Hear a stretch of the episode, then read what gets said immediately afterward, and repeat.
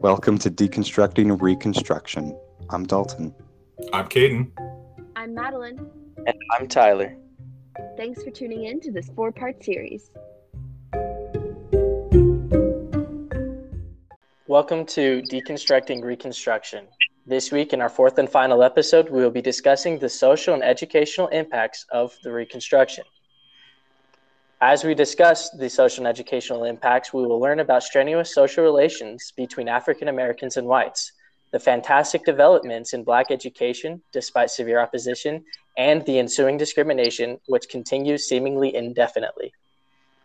To begin, we're going to be discussing kind of a, about this little painting here. Um, in 1876, the painting was created by Winslow Homer, and he entitled it A Visit from the Old Mistress. Um, in this painting, we see a white mistress on the right hand side in the house of three um, African American women. And Madeline, what can be recognized? What can you recognize concerning the social relationships between freedmen and their former masters in this painting? Um, I think that the change in social order is really evident. Um, you can see the woman sitting on the far left of the painting, which would have been extremely inappropriate in the presence of a mistress um, at an earlier time. Um, the mistress herself is visiting the home of the former slaves rather than the slaves being called into her presence.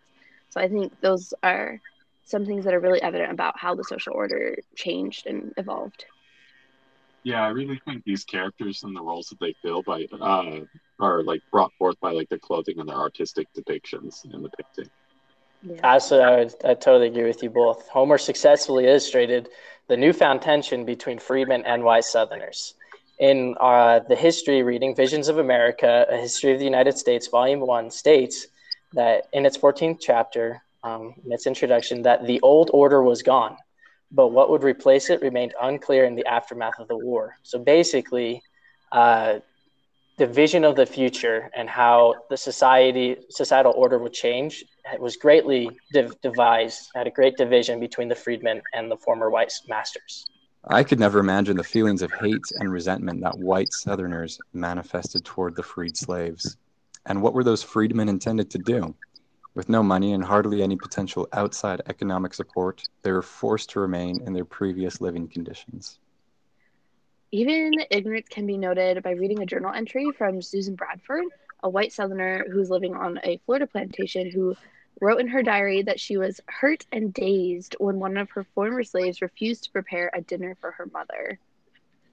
Agreed. Despite the visions and interpretations of the future being sharply divided by the freedmen and the white Southerners, education and religious developments abounded within the black communities. African American mobility following the war in the South led to greater accumulation of Black communities. Urban life also provided freedmen access to stronger Black institutions such as churches, charities, and newspapers, recognized as Visions of America. Before and during the war, African Americans were subjected to the religious instruction which their masters saw fit. Harriet Jacobs demonstrates this injustice in her book, Incidents in the Life of a Slave Girl. Mr. Pike, delivering a sermon to the slaves, exclaims, Hearken, ye servants, you are rebellious sinners. Instead of serving your masters faithfully, which is pleasing in the sight of your heavenly master, you are idle and shirk your work.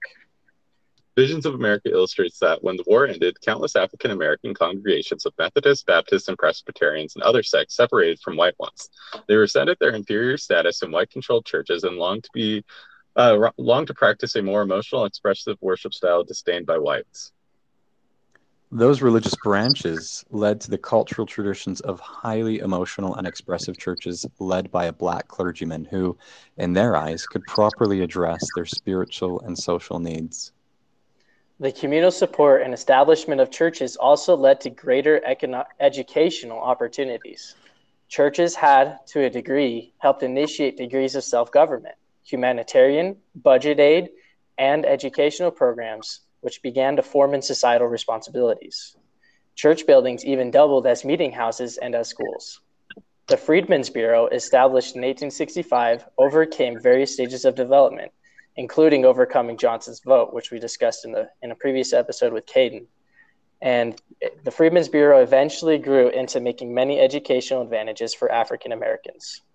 The Bureau helped, helped build 3,000 schools across the South that by 1870 served 150,000 students of all ages. By 1875, literacy among freedmen jumped from 10% to 30%, and by 52% by the 1900s. The various organizations and programs that assisted in educational opportunities for Blacks were incredibly successful. More than a dozen Black colleges, including Howard in Washington, D.C., were quickly established. Following that, color teachers became more and more politically active. At least 70 former, te- former teachers won seats in Southern state legislators during Reconstruction. The effects of the Freedmen Bureau and the Reconstruction are still felt today in modern society. The Netflix film, The 13th, illustrates a little bit about that as we as it follows the history of Martin Luther King and the social impacts of the Reconstruction after the Civil War and how it's felt felt today. Um, after the Civil War, white masters felt incredibly discouraged in their economical pursuits. And what was happening, as the 13th film was describing, was that they were, the white masters in the South were arresting um, as many black or freedmen as possible because the 13th, or the Emancipation Proclamation and the 13th Amendment basically stated that every man was a free man except for those that were prisoners. And so Cobb in the the Netflix film, stated what you got after that was a rapid transition of mythology of black criminality.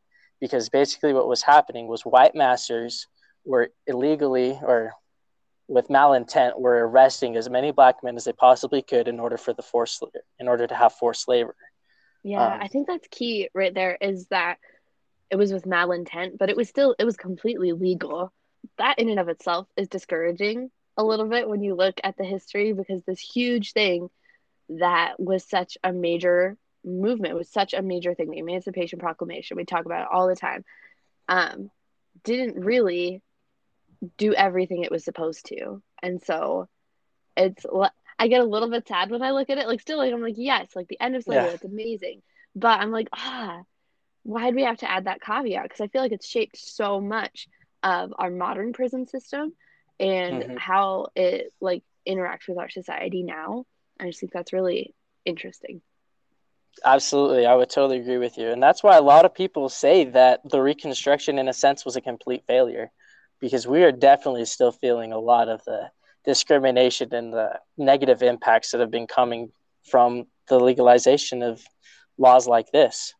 Yeah. Um, and Alexander in the the 13th film stated that laws were passed that regu- relegated African Americans to a permanent second class status.